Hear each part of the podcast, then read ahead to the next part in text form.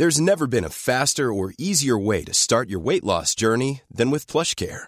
PlushCare accepts most insurance plans and gives you online access to board-certified physicians who can prescribe FDA-approved weight loss medications like Wigovi and Zepbound for those who qualify. Take charge of your health and speak with a board-certified physician about a weight loss plan that's right for you.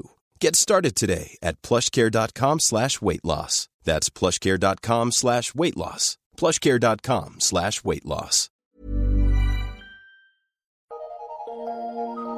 Eu sou Mário Persona e essas são as respostas que eu dei aos que me perguntaram sobre a Bíblia. A sua dúvida é o que seria a doutrina de Cristo, uma expressão que aparece no Novo Testamento. Essa expressão eu encontrei duas vezes na Bíblia traduzida por João Ferreira de Almeida, mas na verdade ela deveria aparecer uma vez só. É, eu digo isso porque numa delas, numa das, das passagens, em Hebreus 6.1, parece que ela não foi traduzida adequadamente para o português, e aí por isso que é chamada de doutrina de Cristo. Na versão João Ferreira de Almeida, ela diz assim: Por isso, deixando os rudimentos da doutrina de Cristo, prossigamos até a perfeição, não lançando de novo o fundamento do arrependimento de obras mortas e de fé em Deus e etc. Outras versões mais fiéis à original trazem da seguinte maneira: deixando a doutrina dos princípios elementares de Cristo. Essa é da tradução brasileira. Uh, o Darby traduz Living the Word of the Beginning of the Christ. John Nelson Darby, a versão de John Nelson Darby. Uh, outra versão da CNBB diz assim: Deixemos agora as instruções elementares sobre Cristo. E a nova versão internacional diz: Deixemos os ensinos elementares a respeito de Cristo. E por aí vai. Tem outras versões também que dizem coisas semelhantes. O assunto da passagem são os rudimentos da fé cristã que já haviam sido ensinados pelos profetas do Antigo Testamento muito antes da vinda de Cristo. E eram também as, os mesmos ensinamentos do judaísmo. Coisas como arrependimento de obras mortas, de fé em Deus, doutrina dos batismos, da imposição das mãos, da ressurreição dos mortos, do juízo eterno, que ele cita nessa passagem, eram ensinamentos já conhecidos dos judeus, mas obviamente não abarcavam tudo o que se pode conhecer de Cristo. Portanto, não poderiam ser apropriadamente chamados de doutrina de Cristo. Por isso, o autor de Hebreus nem se preocupa em levar adiante esse ensino por ele acreditar que aqueles hebreus criados no judaísmo já sabiam aquelas coisas de cor salteado. No versículo 6 ele diz assim: E isto faremos se Deus permitir. Tratar de toda essa lista de coisas que ele citou antes. A, a outra passagem na, no Novo Testamento, onde a expressão doutrina de, de Cristo aparece, é, ela é mais acurada, mais certeira na sua tradução e no seu significado, porque ali diz o seguinte: porque já muitos enganadores entraram no mundo, os quais não confessam que Jesus Cristo veio em carne. Esse tal é o enganador e o anticristo. Todo aquele que prevarica e não persevera na doutrina de Cristo, olha lá aí, doutrina de Cristo, não tem a Deus. Quem persevera na doutrina de Cristo, esse tem tanto ao Pai como ao Filho. Se alguém vem ter convosco e não traz esta doutrina, a doutrina de Cristo, não recebais em casa, nem tampouco saudeis, porque quem o saúda tem parte nas suas más obras. 2 João 1,7 e também os versículos 9 ao 11. Nós podemos recorrer a outras passagens do ministério do mesmo apóstolo João, ah, aquele que no seu evangelho já tinha se concentrado na divindade de Cristo, para nós entendermos melhor o que é essa doutrina de Cristo. Essa doutrina de Cristo é a que revela que Cristo é o Filho eterno de Deus encarnado, Deus e homem. João se refere à divindade do Senhor, sua humanidade perfeita. Agora eu vou, vou, vou transcrever aqui um texto de um livro que eu li. Uh, João se refere, abre aspas, à divindade do Senhor, sua humanidade perfeita, sua vida impecável na terra, sua morte expiatória na cruz do Calvário, sua ressurreição de entre os mortos, sua vinda outra vez, o testemunho que Cristo dá das Escrituras e o testemunho que as Escrituras dão de Cristo. É muito evidente que a doutrina de Cristo é algo muito vital e fundamental concernente à pessoa de nosso Senhor Jesus Cristo. Até aí, a citação de, de um cristão, um escritor chamado Pollock, uh, no livro The Doctrine of the Christ. Para complementar a passagem de 2 João 1, de 9 a 11, nós podemos recorrer a outras passagens das cartas do, do, do mesmo apóstolo João para entender a doutrina de Cristo, a qual ele se referia. Na sua primeira carta, ele escreve: Amados, não creiais a todo espírito, mas provai se os espíritos são de Deus, porque já muitos falsos profetas se têm levantado no mundo. Nisto conhecereis o Espírito de Deus. Todo espírito que confessa que Jesus Cristo veio em carne é de Deus. E todo espírito que não confessa que Jesus Cristo veio em carne não é de Deus. Mas este é o espírito do anticristo, do qual já ouvistes que há de vir, e eis que já está no mundo. 1 João 3, de 1 a 3.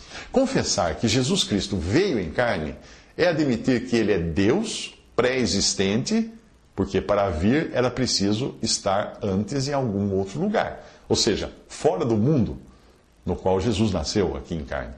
Jesus é a resposta à pergunta que é feita em 2 Crônica 6,18. Quando é, é, é feita uma pergunta assim: Habitará Deus com os homens na terra?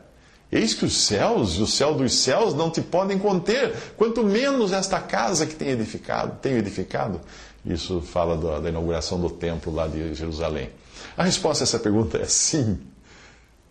Sim, Salomão. Deus veio habitar com os homens, quando o Verbo se fez carne, habitou entre nós e vimos a sua glória como a glória do unigênito do Pai, cheio de graça e de verdade. O interessante é como a Young Literal, Young's Literal Translation, que é a tradução literal feita um, pelo autor Young, eh, de 1898, traz essa passagem. Diz assim: And the Word became flesh, and did tabernacle among us. Ou seja, a palavra se fez, se tornou carne e tabernaculou entre nós. Uma outra tradução, Literal Translation of the Holy Bible, de 1976, por J. Green, uh, diz o seguinte: And the Word became flesh and tabernacled among us. Em português seria mais ou menos como o, o verbo ou a palavra se fez carne e tabernaculou entre nós. Ou seja, acampou numa tenda de carne. Uma clara referência ao tabernáculo, que era a habitação de Deus na peregrinação de Israel no deserto. Aquele estágio da encarnação de Jesus aqui na terra foi passageiro, porque ele iria morrer e ressuscitar no seu corpo de carne e ossos mas não mais sujeito às limitações do corpo humano natural na Terra. Hoje existe um homem de carne e ossos no céu. E ele é o protótipo ou as primícias da nova criação. É por isso que nós somos exortados a olhar para Cristo na sua condição atual, que ele está atualmente no céu, glorificado, e não na fraqueza do seu corpo de carne quando andou aqui na terra, porém sem pecado. Veja essa passagem. Ainda que também tenhamos conhecido Cristo segundo a carne, contudo agora já não o conhecemos deste modo. 2 Coríntios 5,16. E essa outra passagem. Vemos, porém, coroado de glória e de honra, aquele Jesus que fora feito um pouco menor, ou uma tradução diz, por um, um pouco de tempo, menor do que os anjos por causa da paixão da morte, para que pela graça de Deus provasse a morte por todos. Hebreus 2:9. O Evangelho de João começa com a afirmação: No princípio era o Verbo, e o Verbo estava com Deus, e o Verbo era Deus. Ele estava no princípio com Deus. Todas as coisas foram feitas por ele, sem ele nada do que foi feito se fez. João 1, de 1 a 3. Até uma criança é capaz de entender que se todas as coisas foram feitas por ele e sem ele nada do que foi feito se fez, obviamente ele não poderia ser uma criatura como um anjo ou como um arcanjo ou ter criado a si mesmo, como alguns costumam pensar. Ah, os testemunhos de Jeová tentaram mudar o primeiro versículo de João, ah, colocando, ao invés de dizer que o verbo era Deus, colocando o verbo era um Deus. Ah, mas e aí, como é que fez? Quem criou esse um Deus? Se Jesus criou todas as coisas e nada do que foi feito se fez sem ele. Hum? Jesus é a segunda pessoa na Trindade, segunda no sentido apenas da ordem da Trindade, não que ele seja menos que as outras. Né?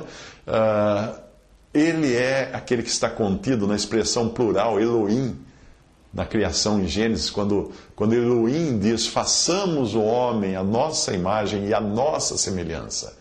Jesus é o mesmo Jeová que se manifestou com esse nome ao povo de Israel no Antigo Testamento: Eu sou o que sou, e que veio habitar num corpo de carne aqui na terra, nos evangelhos. Ele é o mesmo Filho do homem que voltará como juiz para julgar os vivos e os mortos.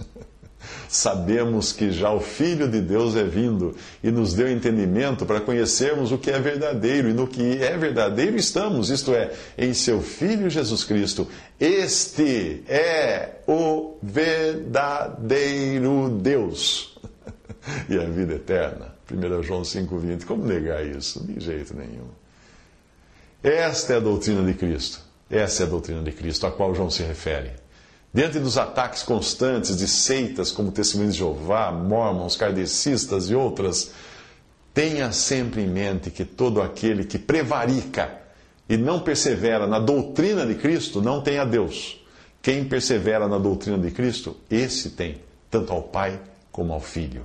2 João 9. O verbo prevaricar significa agir de má fé, traindo um princípio, violando ou desviando-se de algo já estabelecido. Esse verbo é muito usado no direito quando um advogado passa por cima da lei na tentativa de salvar a pele do seu cliente, ou quando um juiz comete abuso de poder.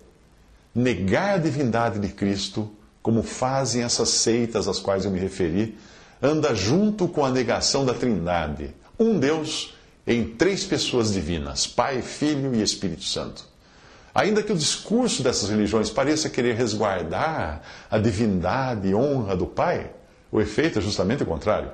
Jesus declarou para que todos honrem o filho como honram o pai. Quem não honra o filho, não honra o pai que o enviou. João 5, 23.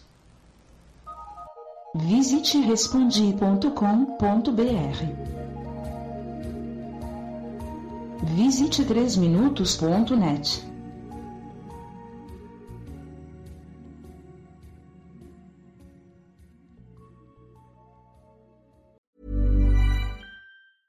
Planning for your next trip? Elevate your travel style with Quince. Quince has all the jet setting essentials you'll want for your next getaway, like European linen, premium luggage options, buttery soft Italian leather bags, and so much more. And is all priced at 50 to 80% less than similar brands. Plus, Quince only works with factories that use safe and ethical manufacturing practices. Pack your bags with high-quality essentials you'll be wearing for vacations to come with Quince. Go to quince.com slash pack for free shipping and 365-day returns.